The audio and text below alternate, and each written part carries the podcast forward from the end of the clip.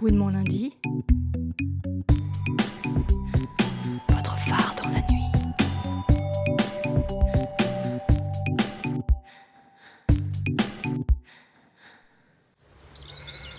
De retour en ville et en direct. Pour la première fois depuis février 2020, nous sommes dans les studios de Fréquence Paris Pluriel à Paris.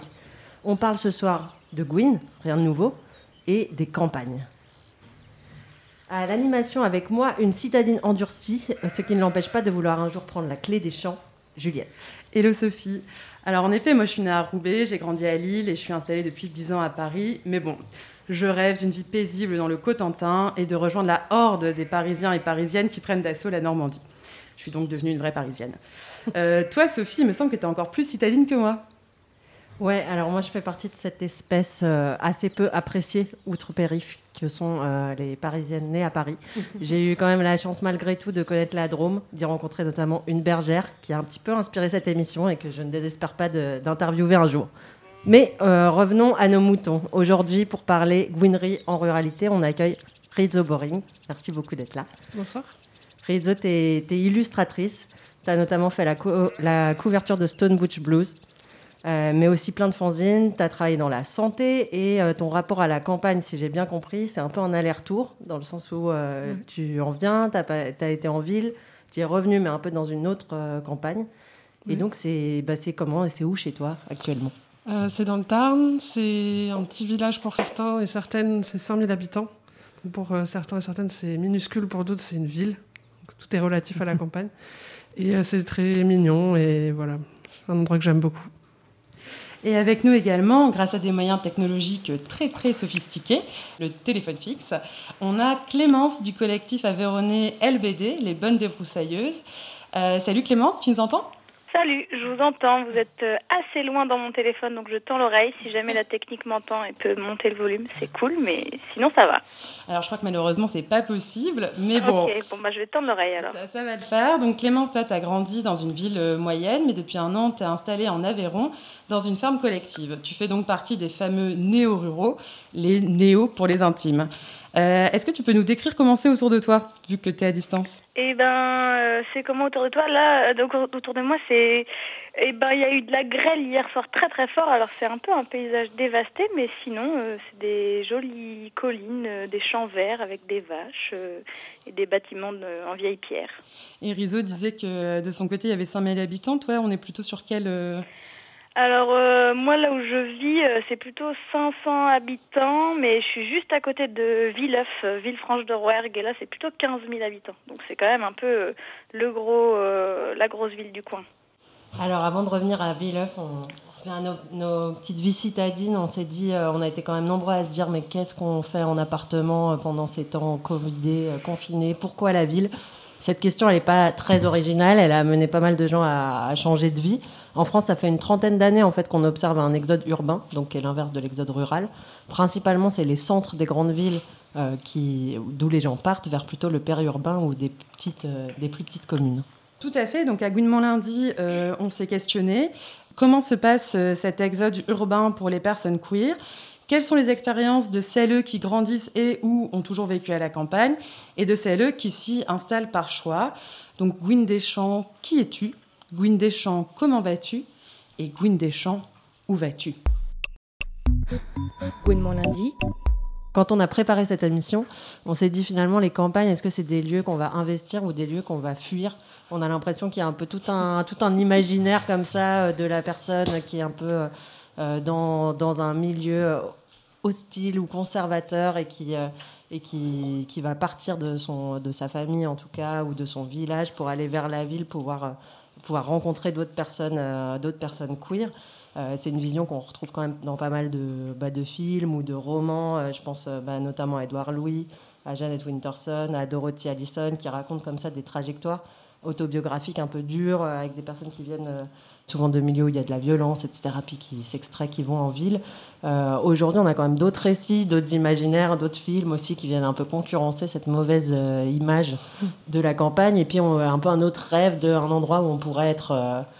où on pourrait être soi, où on pourrait être queer avec aussi peut-être d'autres personnes queer, vivre un peu différemment.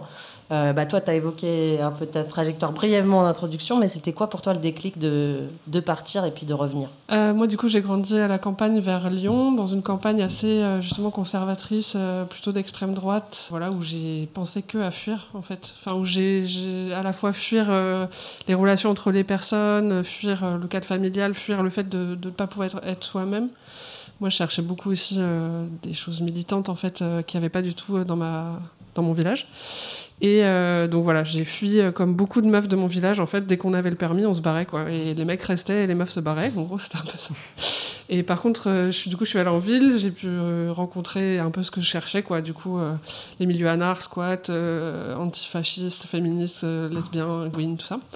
Et mais en fait, il y a des choses qui m'allaient toujours pas en ville, et notamment ce rapport à la nature que moi, voilà, j'ai grandi dans dans un cadre où je prenais mon vélo et je pouvais partir 10 euh, km euh, dans la nature, j'étais assez libre.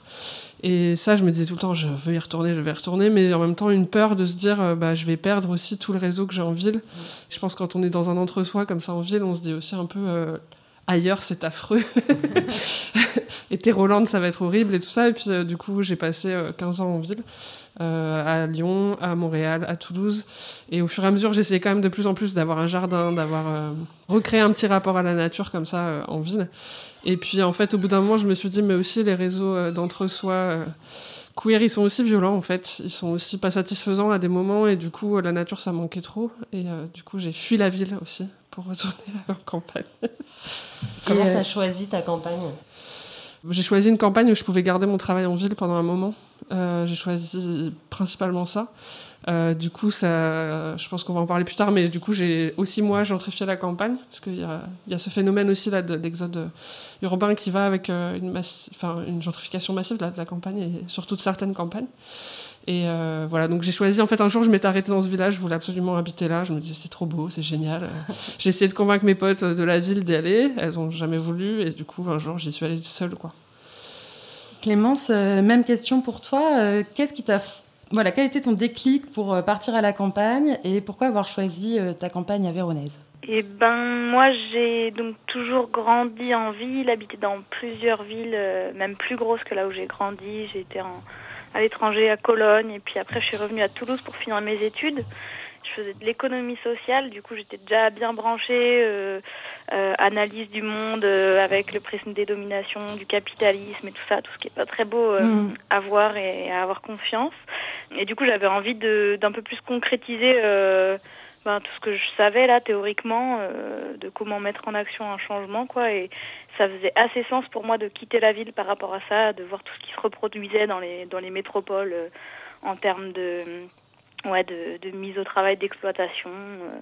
et du coup, en me disant que aller en campagne, ça, ça me mettrait dans d'autres réseaux sociaux, dans d'autres rapports, comme tu disais, la réseau à, à la nature, au monde qui m'entoure. Donc c'est plus ça qui m'a qui m'a poussé à à partir d'Anville et puis j'ai fait une transition, même si j'aime pas trop ce mot, mais de, de plutôt euh, pas de transition écologique, mais euh, de, de, de, vie quoi. Je suis passée une année où j'ai fait beaucoup de vadrouilles, où j'ai fait une, une formation où j'étais euh, en immersion dans différents lieux collectifs mmh. qui fonctionnent en autogestion. Et du coup, c'est un peu ça qui, petit à petit, m'a. Enfin, c'était pas brutal, quoi. Je suis pas passée direct de, mmh. la, de la ville à la campagne avec le fait de perdre tout un réseau, comme tu disais, ou, de se retrouver vraiment dans d'autres codes, dans d'autres façons de vivre. Ça s'est fait quand même assez en douceur. Euh, et donc, c'est un peu comme ça que je suis arrivée en Aveyron via cette formation-là qui s'appelle le, le, compagnonnage euh, alternatif du réseau repas. Voilà. Eh ben, merci beaucoup. On a un terreau. Euh, passionnant pour nos échanges à suivre. Mais on va tout de suite passer à la chronique euh, de l'AJL, la session des journalistes LGBT. Salut Léon qui est avec nous. Salut Good lundi. Alors pour commencer cette saison, Léon, tu nous proposes une revue de presse internationale. Donc on va partir de nos campagnes françaises et on va partir un peu loin sur l'état de nos droits et de nos luttes. Et on commence par l'Afghanistan et l'Espagne. Oui, tout à fait. On l'a vu cet été, peu après la reconquête euh, de l'Afghanistan par les talibans, l'inquiétude a vite grandi concernant le sort des minorités et des femmes dans le pays. Dans un article publié dans Tétu le 25 août, Lord Azinière donne la parole à des personnes gays et lesbiennes de Kaboul. On y lit notamment le témoignage de Shahram qui a déjà perdu deux amis tués par les talibans. Le jeune homme est terrorisé alors que les talibans traquent, pourchassent et tuent les personnes LGBTI. Les inquiétudes relayées par plusieurs organisations internationales, dont l'ILGA, l'Association internationale des personnes lesbiennes, gays, bisexuelles et trans intersexes, qui a exhorté dans un communiqué la communauté internationale à ouvrir ses frontières et à accepter les réfugiés et les demandeurs d'asile d'Afghanistan. En France, justement, les associations d'aide aux réfugiés ont tiré la sonnette d'alarme, inquiètes que les expulsions vers l'Afghanistan ne se poursuivent malgré la situation. Un rappel à l'aide que passe aussi Human, un jeune réfugié gay et afghan interrogé par Paint. On verra l'image de l'avion que les Afghans qui étaient accrochés, ils voulaient partir. Ça, on comprend. On voit vraiment que oh, ils ont besoin de partir de l'Afghanistan. Ils ont besoin d'aide. En fait, les gens, ils voient que les chiffres. Ils voient pas, ouais, les migrants aussi, c'est des humains. C'est ce que j'attends et c'est ce que les Afghans, ils attendent de, des pays européens qui nous accueillent. Ils nous aident pour venir pour toutes les personnes qui ont besoin de partir de. Aujourd'hui, je suis fier que je suis homosexuel et je suis fier de moi. Je suis arrivé, j'ai passé le super difficile moment pour arriver aujourd'hui ici et j'aimerais bien les autres personnes, les autres gays qui veulent être à ma place que je suis aujourd'hui, j'aimerais bien qu'eux aussi ils arrivent en Espagne, à présent, le courrier international du 8 septembre se fait l'écho de plusieurs médias espagnols dépeignant l'escalade de violence envers la communauté LGBT. D'après les récentes données du ministère de l'Intérieur, les agressions homophobes ont augmenté de 23% depuis 2016 en Espagne. En effet, au début de l'été, le décès d'un jeune homme gay passé à tabac à la Corogne avait mobilisé de nombreuses personnes et collectifs LGBT dans les rues de part et d'autre des Pyrénées. Pour le site d'information en ligne El Diario, l'Espagne est confrontée à une bataille culturelle et politique. Celle-ci oppose un mouvement LGBT plus revendicatif dans l'espace public et sur les réseaux sociaux, qui fait face à une partie de la population, légitimée par le discours de l'extrême droite, prête à se battre pour ne pas perdre une bataille sociale, culturelle et symbolique. Fermez les guillemets. À cet égard, l'AJL ne peut que vous recommander sa dernière newsletter dans laquelle Mathieu Fouché signe un brillant édito sur l'invisibilisation des meurtres homophobes. Et dans cette revue de presse internationale, est-ce qu'on a des nouvelles un petit peu plus réjouissantes? Alors heureusement oui, du moins un peu quand même. En Suisse, des dizaines de milliers de personnes ont défilé pour les Prides de Zurich et Genève début septembre. Plus de 20 000 personnes étaient dans les rues pour la Pride de Zurich. Principale revendication de la journée, le oui au mariage pour tous et toutes et à la PMA pour les couples de lesbiennes, mise en jeu lors d'une votation fédérale ce 26 septembre.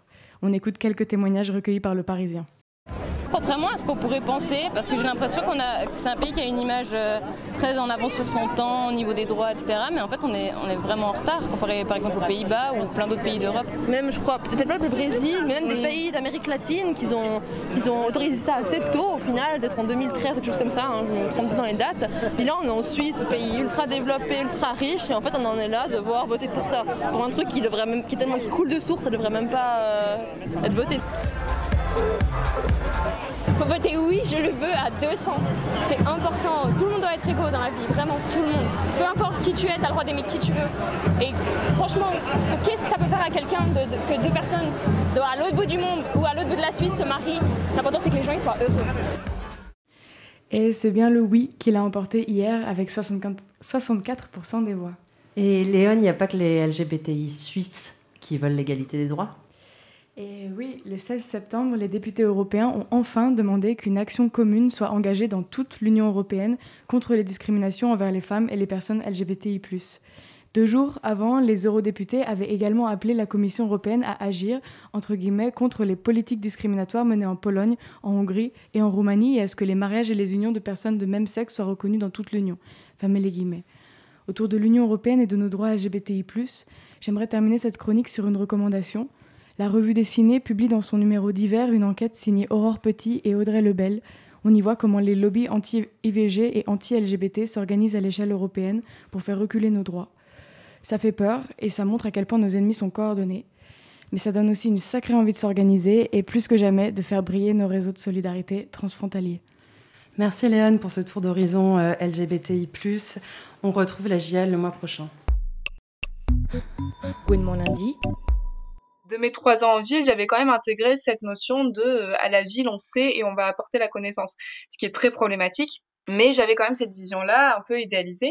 Et en fait, en arrivant, c'était, euh, bah, je me suis repris en fait ce que j'avais un peu oublié, qui est euh, l'isolement, les choses comme ça, et le manque bah, de queer en fait, tout simplement, parce que j'étais, euh, j'étais investie dans le militantisme quand j'étais en ville, et que là, il y a plus rien en fait. Du coup, voilà, je suis arrivée pleine de bonne volonté, et puis bah, tu te casses un peu la gueule, et, et après, tu, tu relèves tes manches, et, et voilà. Alors, c'était donc un extrait d'une émission de Radio Campus qui s'appelle Les campagnes sont-elles des déserts queer? Et on entend Max, Max qui a le compte euh, Gwyn Deschamps, qui a eu pas mal de succès sur Instagram, euh, voilà, expliquer que euh, ça n'a pas été simple, qu'il a fallu relever ses manches. du coup, on a un peu commencé à l'aborder dans vos premières réponses, mais est-ce que vous avez eu un peu une expérience similaire, un décalage un peu entre vos attentes et les réalités?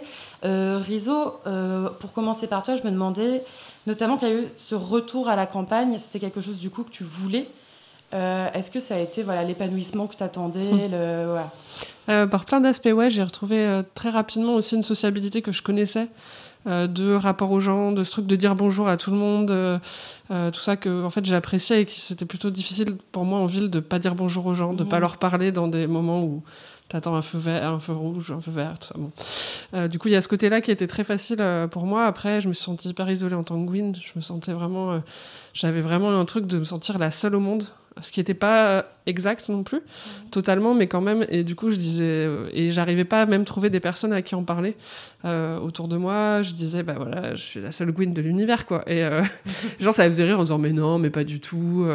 à 10 km de là, on sait qu'il y a des lesbiennes dans tel village. J'étais là, non, mais si tu sais qu'il y a des lesbiennes, tu connais pas leur prénom, mhm. ça montre qu'il y a un problème.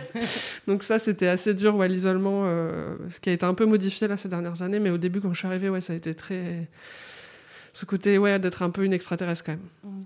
Clémence, toi de ton côté, euh, du coup, tu as eu cette année un peu euh, de transition avec le compagnonnage, mais est-ce que quand même il y a eu un peu au début, euh, voilà, est-ce que toi aussi tu as dû te relever les manches? Eh ben non, parce que vraiment je suis arrivée dans la campagne, dans, directement dans cette ferme collective qui du coup est déjà à fond dans, dans le milieu alterno-anticapitaliste je dirais pas jusqu'à dire queer, mais il y avait des personnes aussi qui vivaient des histoires homo et compagnie, et puis c'était assez normalisé, en tout cas dans ce groupe restreint d'amis. Après, petit à petit, euh, je me suis sociabilisée au-delà de ce cercle-là, mais c'est vrai que je suis vraiment rentrée par ce, cette porte-là, donc ça a été vraiment hyper facile, très privilégié. Je suis suis pas venue que pour ça, mais c'est vrai que euh, avec le recul, je me dis que je me suis pas posé une seule fois la question de est-ce que ça allait être compliqué de vivre euh, le fait que je sois lesbienne dans ce cercle social-là, dans cette campagne, quoi. Et toi, Rizzo, du coup, euh, est-ce que tu as trouvé que par rapport à ton enfance, ton adolescence, les choses avaient un peu changé? Après, c'est pas la même campagne, donc j'imagine qu'il y a ce biais-là, mais on parle parfois du fameux euh, de l'évolution des mentalités. Ouais, je pense qu'il y a quand même un truc là-dessus, et puis euh, ça fait aussi revoir des positions plus radicales qu'on peut avoir, de, par exemple de se dire ah le mariage, moi je m'en foutais personnellement du mariage, à ce moment-là. Puis en fait, on voit que bah, ça a vachement normalisé quand même euh, jusque très loin en fait. Euh. donc euh, oui, il y a des choses comme ça où j'ai l'impression que ça a beaucoup bougé. Après, je vois aussi qu'il y a des jeunes qui galèrent aussi dans mon village, quoi. Donc c'est pas forcément aussi c'est des trucs. Enfin, je pense que c'est pas facile de grandir dans un village où on est assez solitaire. Il y a ce truc d'internet aussi où quand même, l'isolement, il est quand même réduit par ce truc de trouver des gens de sa communauté, même si les personnes habitent loin. Là, il y a des personnes dans mon village, par exemple, qui se disent ah genre à 14 ans. Euh, moi, personnellement, avant 17 ans, je savais même pas ce que c'était le genre. Donc euh, oui, je pense qu'il y a des choses qui ont bougé, euh, sans dire que c'est parfait et que c'est super et que tout va bien pour elle et eux, quoi. Du coup, ouais, t'as as vu des choses bouger. Et aujourd'hui, du coup, est-ce que tu dirais quand même quand tu dis je suis Gwyn ou je suis, je suis lesbienne face à des gens que tu rencontres, c'est quoi? C'est un non-sujet? Enfin, c'est un c'est ok, c'est un non-sujet, ça dépend. Après, ça dépend. Y a, je croise plein de gens différents, donc euh, ça va pas être forcément facile avec tout le monde. Moi, ce qui m'étonne toujours, c'est l'incapacité des hétéros à la campagne à projeter euh, qu'on puisse être queer. Euh, alors que je suis butch et que j'ai du mal à imaginer que les gens puissent projeter que j'ai un mec. Mais quand même, on va toujours dire de mes copines que c'est mon ami qui est passé. Enfin, en tout cas, il y a aussi une incapacité à imaginer ça, qui protège d'une certaine manière aussi de l'homophobie. Euh, je sais pas si c'est un non-sujet avec tout le monde. Il y a des gens pour qui c'est un sujet. Et puis, je pense que je me pose beaucoup plus la question. Euh, enfin, un des aspects de la campagne, c'est qu'on deal avec les gens qui sont autour de soi. On peut pas juste s'en foutre de son voisin qu'on va voir tous les matins. On peut pas juste. Euh, enfin, il n'y a pas ce rapport à la ville comme ça où on, peut passer au-dessus d'avoir quelqu'un euh, qu'on n'aime pas et qu'on s'en fout et on le méprise et tout ça. À la campagne, il y a un truc de créer un lien aussi où, qui va pas te revenir dans la, dans la figure à un moment. Donc euh, prendre des pincettes à des moments tout en disant les choses. Moi, j'ai quand même l'impression de faire des coming out à la campagne, alors que dans ma vie, j'en ai pas fait, en fait. Et que là, j'ai l'impression que, bon, à un moment, les voisins, faut que je leur dise qu'en fait, il n'y a pas de mec qui va arriver, que je vais pas faire d'enfant avec un- un- mon mari et tout ça, quoi. Donc, euh, j'ai l'impression qu'il y a quand même ce truc de devoir le dire. Pour l'instant, j'ai jamais eu de remarques euh, autres que euh, Ah, bah oui, bon, euh, d'accord. Enfin, est-ce que du coup, euh, tu te retrouves face à un, à un peu, une- pas une obligation, mais où du coup, il faut faire de la pédagogie Ou est-ce que toi, tu décides de ne pas en faire et voilà Ou est-ce que les gens, au final, sont assez, euh, ne, posent pas plus de questions intrusives que ça? Je pense que les gens font pas trop. Après, la, pédagogie, c'est aussi euh, peut-être euh, différent pour moi maintenant que je suis à la campagne, parce que je pense que la pédagogie, je le faisais beaucoup dans des cercles militants sur des sujets où, par exemple, des gens. Je devais dealer avec des mecs cis qui euh, s'éduquaient pas sur des choses ou quoi. Ça, j'appelais ça la pédagogie. Aujourd'hui, j'ai plutôt envie de brasser avec des gens différents, qui n'ont pas le même âge que moi, qui n'ont pas le même background, qui n'ont pas. Et du coup, je vois pas ça comme de la pédagogie, mais plutôt comme créer des ponts, quoi, essayer de se comprendre euh, de là où on est. Et on, on, on vient pas d'exactement le même endroit. Euh, ce qui était plus le cas en ville, j'avais l'impression qu'on venait exactement du même endroit, quoi. Donc, j'ai pas cette espèce d'im- d'impression de faire de la pédagogie. Je me dis juste, euh, faut que je me rende accessible aux autres aussi, faut que Mhm. les gens puissent me comprendre. Et euh, voilà. Et euh, Clémence, euh, vous, le fait d'être en collectif, est-ce que du coup vous brassez quand même avec les gens autour de vous? Est-ce qu'il y a aussi cette question qui peut se poser de d'expliquer qui on est? Ou est-ce que vous êtes voilà, perçu comme la colloque des, des, des homosexuels? Ou je ne sais pas comment dire ça de manière... Voilà. Euh, voilà. Est-ce que vous brassez du coup avec la population Et comment est-ce que vous êtes perçu? Ouais, ouais. euh, ben, déjà, euh, sur la ferme, euh, tout le monde n'habite pas sur la ferme. Donc, il y a des gens qui habitent à l'extérieur qui bossent ici. inversement, il y a des gens qui habitent sans bosser. Et je pense qu'on est quand même plutôt davantage perçu comme néo avant même d'avoir accès à nos vies perso. Et voilà, ça fait quand même déjà sept ans que la ferme elle existe. Du coup, il y a des, des liens qui se créent avec le voisinage. Je pense pas qu'on soit catalogué comme tel. Après, enfin pas euh, pas queer et compagnie. Après, peut-être là, euh, avec le- l'arrivée du collectif, euh, qui est pas directement relié à la ferme, là, mais le collectif Les Bonnes Débroussailleuses, c'est sûr qu'on commence à encore plus s'afficher que euh, dans nos vies amicales, interpersonnelles et réseaux. Enfin, on en parlera plus tard, mais le fait de s'afficher, à être sur les marchés, à tenir des stands et tout, on est d'autant plus visible comme euh, comme personne LGBT quoi sur le territoire. Donc, je- comme c'est récent, je, je verrai ce qui va changer de ça, mais Hmm. voilà. Ok, et donc du coup c'est un peu différent de... Enfin en gros ça se passe bien, mais euh, il y a un peu une autre étape qui est euh, aussi la revendication politique, enfin de, du coup de, de s'affirmer. Gwyn, on va parler, on va parler Pride, on va parler action collective juste après la musique, mais juste avant on se demandait est-ce que les champs brûlent en Occitanie, puisqu'on a une belle représentation occitane, Euh, et on va écouter Pendant que les champs brûlent de Niagara.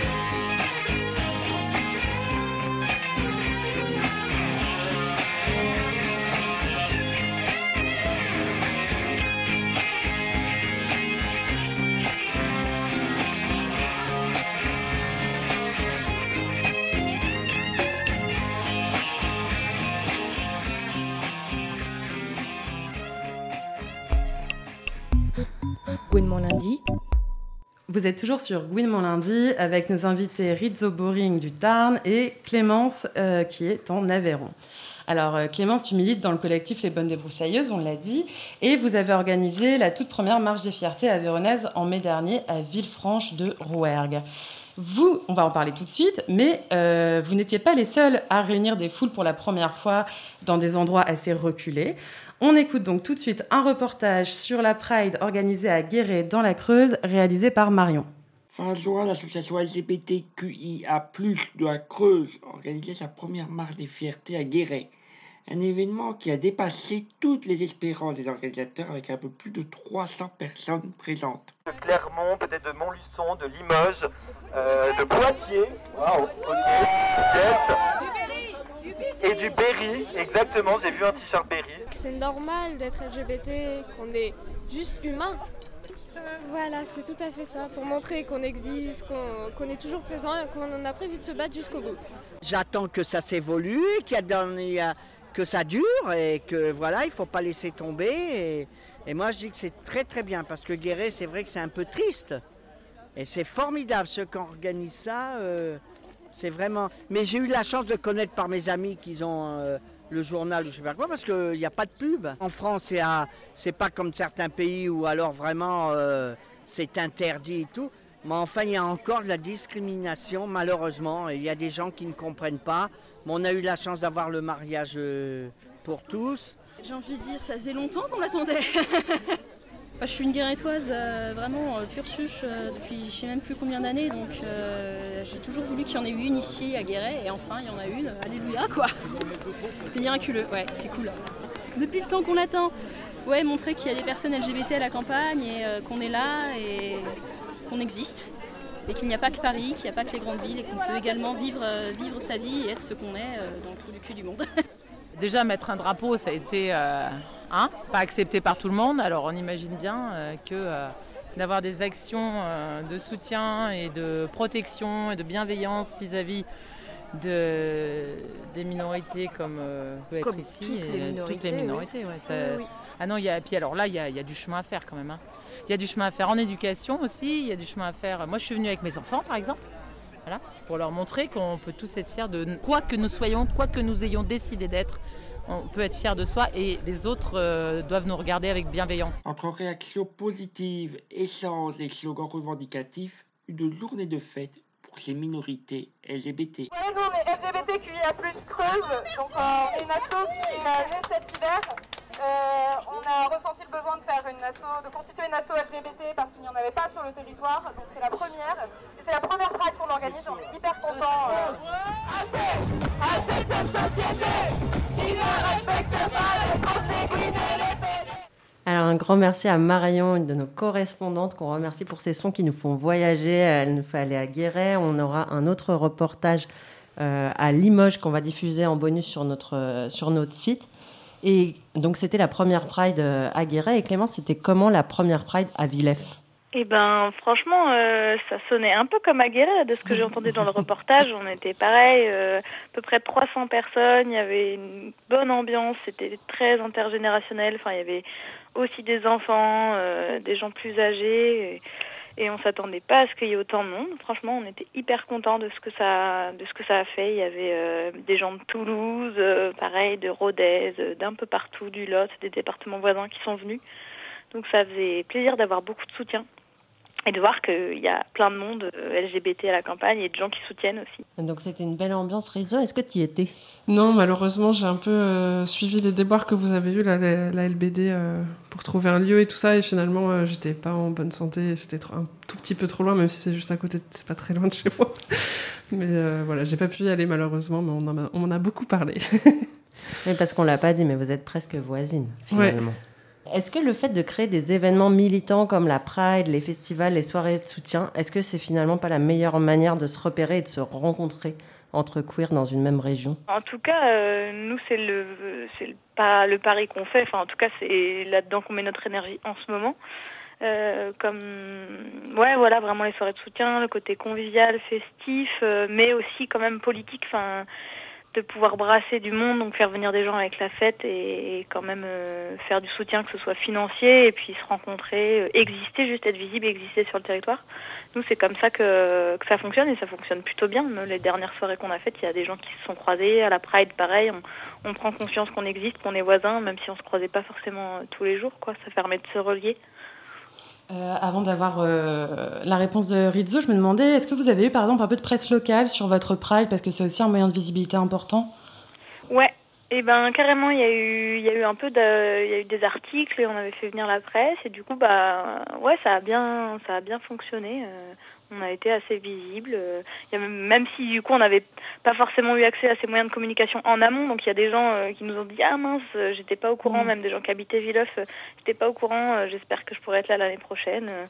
Voilà, puis on a aussi, euh, on a co-organisé, enfin, on a, organisé cette Pride euh, tout seul là, mais on était avec Alerte, donc une asso LGBT qui est, basée à Rodez euh, depuis une dizaine d'années, et avec qui là on fait de plus en plus d'actions ensemble. On est vraiment en co-organisation, donc eux ils nous ont aussi bien aidés pour relayer l'info.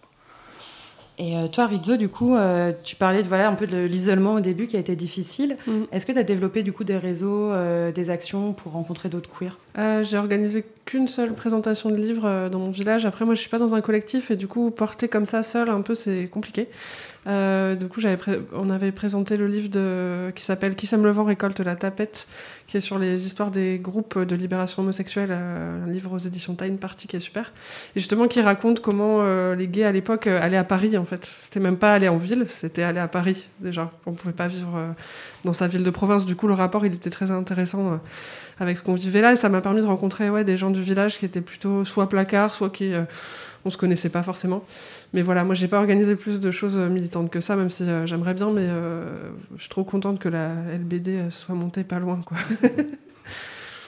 Et puis, euh, tu utilises aussi pas mal le fanzine et tu as quand même monté ces ateliers. euh, alors, peut-être tu le, le vois pas comme euh, une, une action militante, mais il y avait ces ateliers Ouais. de fanzine queer.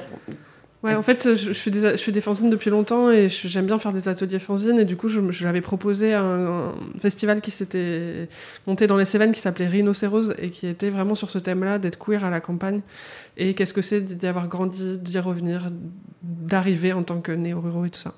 Et euh, du coup, on avait fait un, un assez grand fanzine qui s'appelle Rhinocéros euh, Fuir la ville, euh, survivre à Hétéroland, qui est trouvable en ligne et que je sais que LBD a pas mal repris aussi euh, comme visuel parce que c'est des détournements de tableaux impressionnistes, c'est assez marrant. Et du coup, j'ai donné aussi euh, par ce biais-là un autre atelier euh, en Lozère, au planning familial de Lozère, qui Les Mauvaises Herbes, un collectif de Lozère lié au planning familial, en tout cas organisé une journée sur LGBT à la campagne en Lozère. Et du coup, m'ont proposé de venir faire un atelier. Et là, on a fait un guide de survie à Hétéroland. Qui se déplie en plus. Qui se déplie, ouais. une carte. En deux heures. Et Clémence, euh, par rapport aux actions de visibilité, en plus de la Pride, vous menez, tu as parlé des marchés. Est-ce que tu peux euh, un peu nous en dire plus, puis nous dire comment ça se passe du coup avec les, avec les autres stands de marché, avec les élus locaux? Ouais, et ben là, c'est vrai qu'au mois de septembre, un peu pour la rentrée, euh, on a organisé une soirée de soutien à mi-septembre et on avait envie aussi de de- d'exister un peu plus sur la place publique, donc on a fait des demandes pour euh, avoir un stand de de prévention, information sur les marchés avec euh, avec l'asso alerte. Et ben ça a été accepté euh, à plusieurs endroits euh, et à d'autres, euh, notamment à Villefranche de Rouergue, on nous a dit que c'était pas dans, dans l'esprit du marché, par exemple. Donc là, on, on a une demande de rendez-vous pour un peu éclaircir de pourquoi on, on peut pas venir euh, comme ça. Ils, nous ont dit qu'ils voudraient bien quand ce serait une semaine nationale, donc par exemple la semaine euh, des fiertés, Mhm. mais pas hors de ça. Donc voilà, on, on se pose la question pourquoi, on va aller investiguer. Et sinon, euh, bah, avec les autres stands, ça se passe bien. Avec les mairies, là, euh, ça se passe aussi plutôt bien, même s'il y, y a eu quelques résistances plutôt au mois de mai pour la Pride, mais là pour les stands de marché ça va. Et c'est plutôt avec les gens sur les marchés, ben voilà, il y a beaucoup de discussions et, Et euh, il y a des choses euh, qui peuvent paraître, euh, je sais pas comment dire, mais qui nous étonnent parfois de, de, dans les discussions qu'on a avec les gens, dans les remarques. On nous a notamment dit que c'était faire du prosélytisme que d'avoir un, un stand LGBT sur le marché, euh, voilà, alors qu'on n'est pas un parti politique, on diffuse pas une idéologie, juste on, on existe.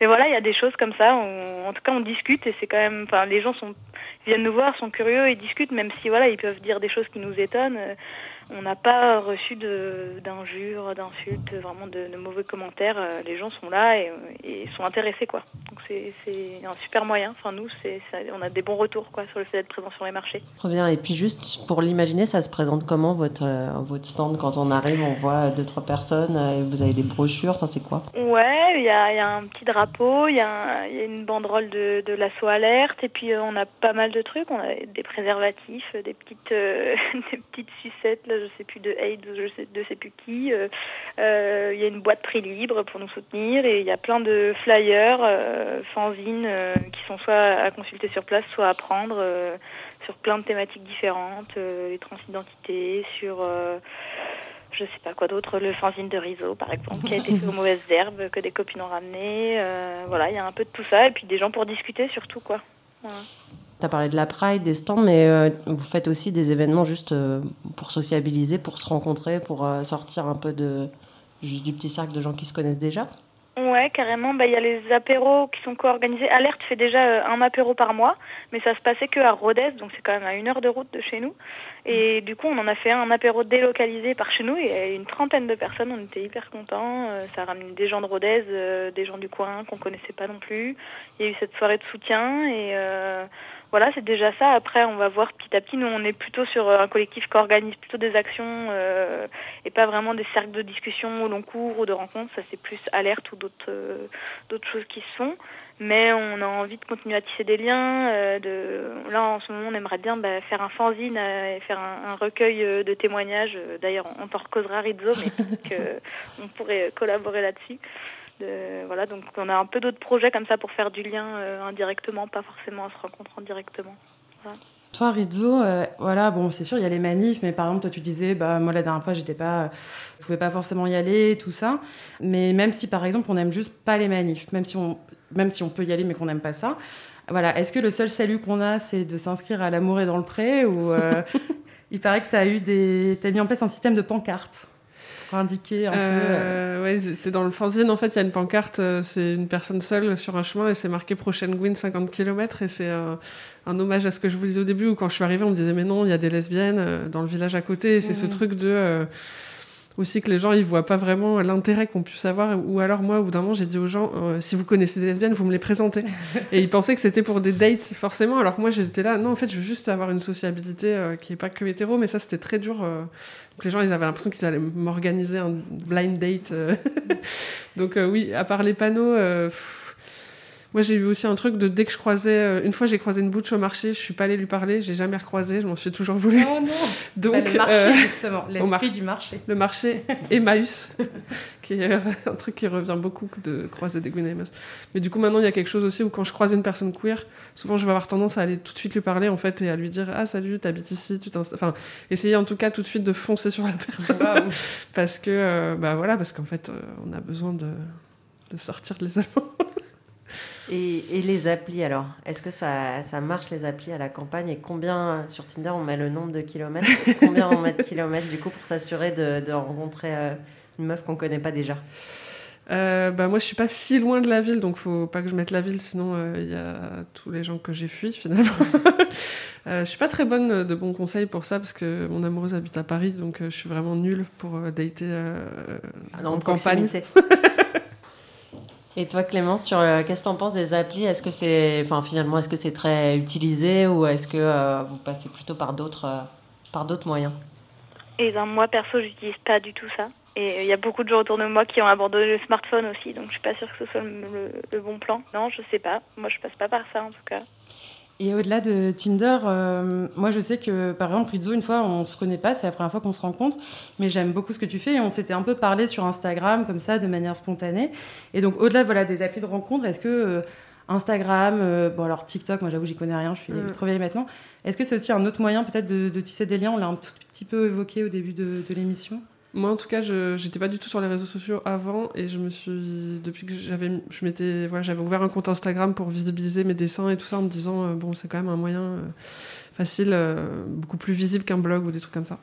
Et en fait, ça m'a un peu sauvé euh, la mise pendant les confinements et euh, aussi de me refaire en fait des, des amis queer, d'avoir une sociabilité queer quotidienne qui n'est pas forcément dans mon quotidien parce qu'elle est pas, les gens habitent pas à proximité, mais d'avoir comme ça, euh, voilà, des discussions. et je pense des fois qui sont très décalées de celles que je peux avoir aussi. Enfin, des fois, il y a des personnes de mon village qui me disent ah mais j'ai vu ton compte et tout. Et en fait, je me dis putain, des- j'ai peur qu'ils mettent un bûcher sur la place du village et qu'ils me mettent dessus quoi. Enfin, j'ai l'impression d'avoir deux vies un peu. Euh, des fois, je me dis ça, j'ai ma vie secrète sur les réseaux. Ouais, je sais pas si ça répond à ta question, Si, mais en si, tout tout cas, euh, oui, ça permet d'avoir une sociabilité. Bon, pas forcément de rencontre, mais moi, c'est pas forcément ça que je privilégie de toute façon, de forcément avoir une personne, euh, d'avoir une relation amoureuse ou quoi, mais en tout cas, d'avoir une sociabilité euh, queer et lesbienne, ça, pour moi, ça facilite vachement ce truc de Instagram, par exemple, pour moi. Mais oui, d'ailleurs, Max des- de Gwyn Deschamps avait fait des templates euh, où on pouvait, après, euh, c'était partagé en story, mettre son nom, son compte Insta et, euh, et voilà quoi, quel type de relation on cherchait. Donc il y a vraiment ce virtuel qui s'est qui s'est développé. Ouais. Et ben merci beaucoup euh, Rizzo et Clémence pour ces premiers échanges euh, qui nous donnent vraiment envie de découvrir la vie euh, champêtre, sylvestre, bucolique, en bonne compagnie, féministe et Gwyn. Mais attendez, qu'entends-je dans mon oreillette? Serait-ce la toute première fois Toute, toute première fois Toute, toute première fois que Jeanne Masse passe sur les ondes de mon lundi Oui.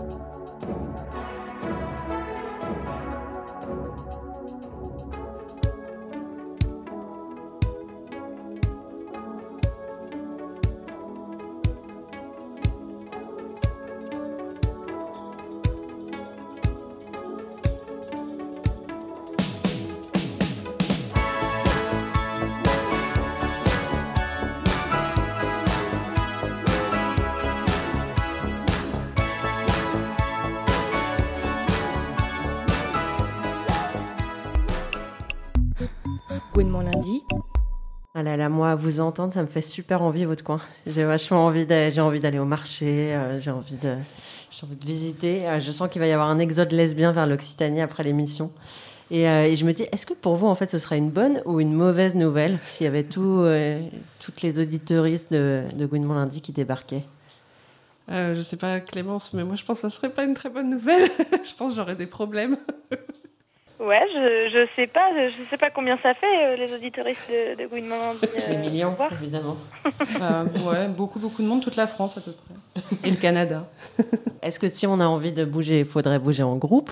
Et est-ce que c'est une bonne nouvelle pour les personnes qui sont déjà là? Ou est-ce que finalement vous, vous voulez aussi rester euh, dans un... Si on va en campagne, c'est plutôt aussi pour euh, s'éloigner un peu?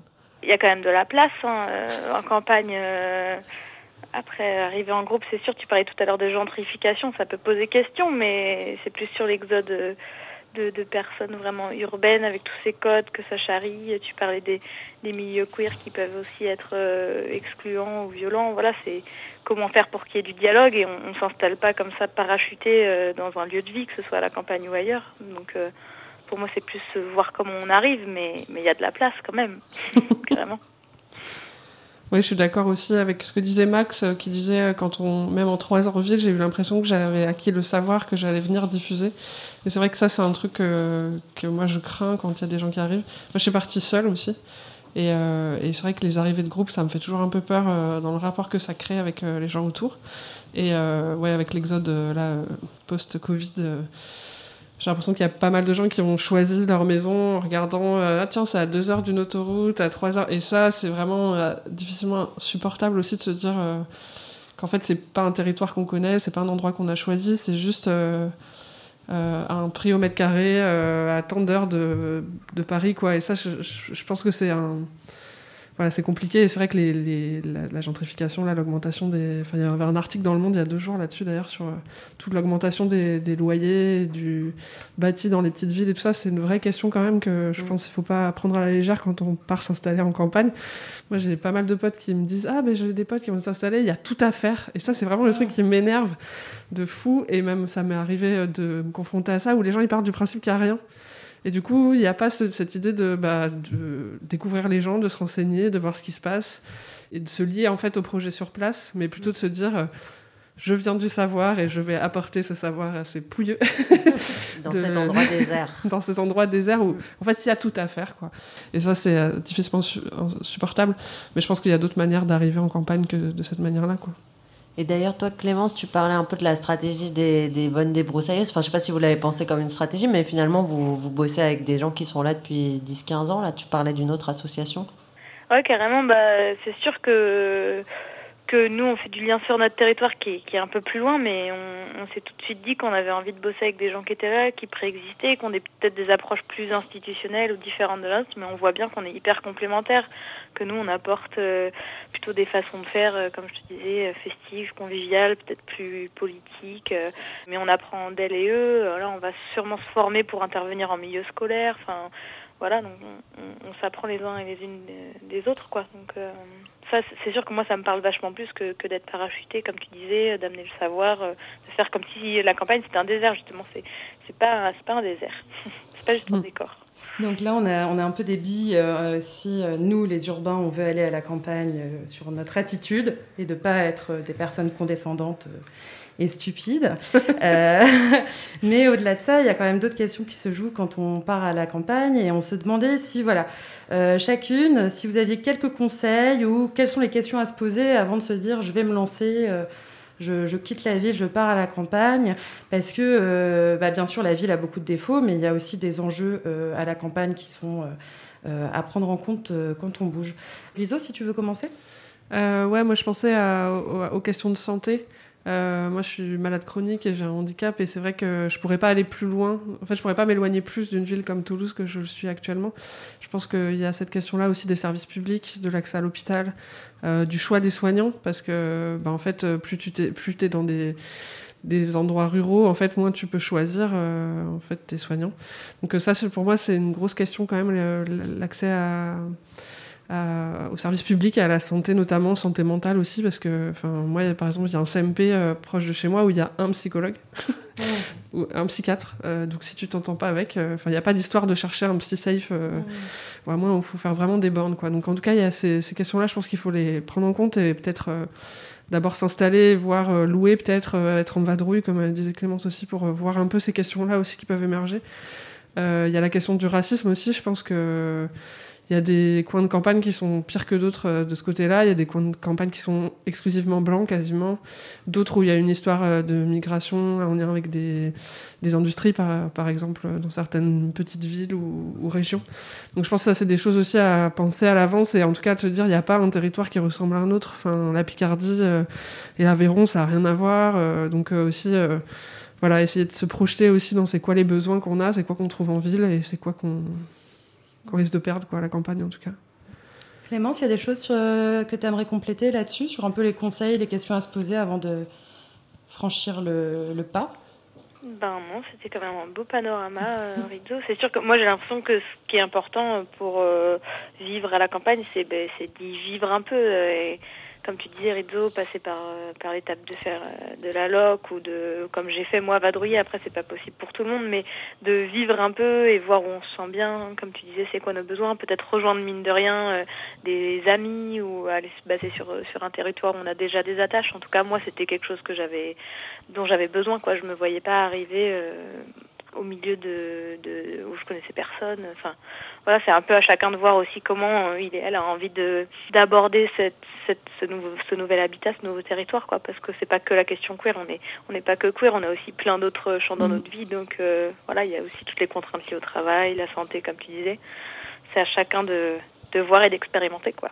Et on parlait de la gentrification. euh, C'est marrant quand même parce que moi, je j'avais jamais pensé à ce terme pour euh, la ruralité. Enfin, ça reste un terme plutôt associé à des quartiers, euh, des quartiers urbains.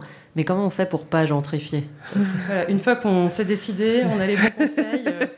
Est-ce qu'on construit sa maison euh, Bah, je pense que c'est très difficile de ne pas gentrifier comme en ville en fait où en fait on est toujours poussé d'un quartier où on peut plus euh, se louer.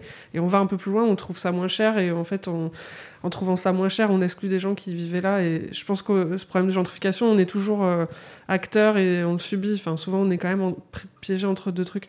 Donc à moins de se dire je vais dans une campagne qui est vraiment pas du tout attractive parce que en fait c'est trop nul. Euh, bon là on aura peut-être euh, mais souvent on va quand même dans des endroits où il y a déjà des réseaux où il y a déjà des choses qui se passent une dynamique. Et en fait euh, oui ça s'accélère la gentrification à la campagne.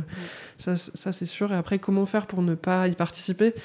Euh, je pense bah, ce truc de limiter l'entre-soi quand même aussi à essayer de de connaître les lieux, de pas acheter euh, sur euh, le bon coin euh, au prix max, parce qu'il y a ça aussi quoi. Il y a, là on voit les maisons qui, enfin dans les villages on voit des maisons qui étaient hors de prix et qui sont toutes été vendues pendant le confinement. Et ça c'est- très dur de voir ça en fait et de voir comme ça d'un coup en quelques mois l'immobilier prendre beaucoup. Donc ça et si on achète ne pas il y a un truc que beaucoup de gens font, c'est qu'ils achètent et disent beaucoup c'était vraiment pas cher, c'était vraiment pas cher, alors pour que tout le monde sur le lieu, c'était hors de prix.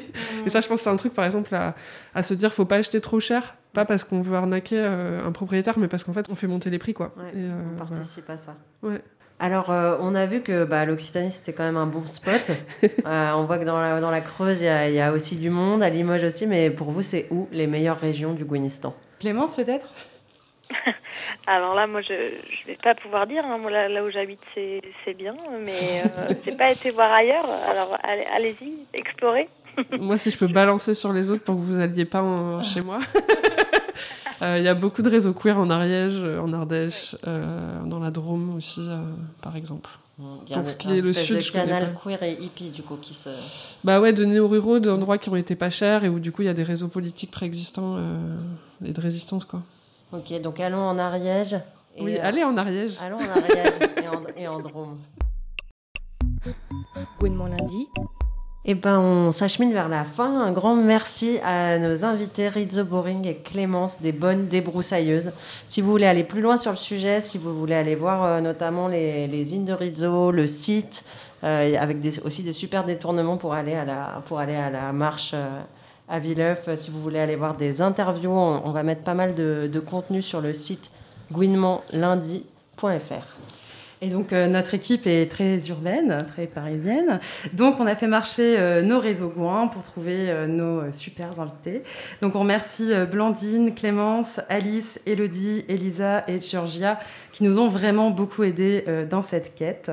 Merci aussi à l'AJL pour sa chronique, à Marion pour ses reportages, ainsi qu'à toute l'équipe de Gouinement Lundi, Serena, Marie-Agnès, Isabelle, Mathilde et Inès. Et on fait des bisous aussi à Isor. À suivre sur Fréquence Paris Pluriel, une demi-heure de musique aux petits oignons, préparée par Inès et Serena, et on se donne rendez-vous le mois prochain.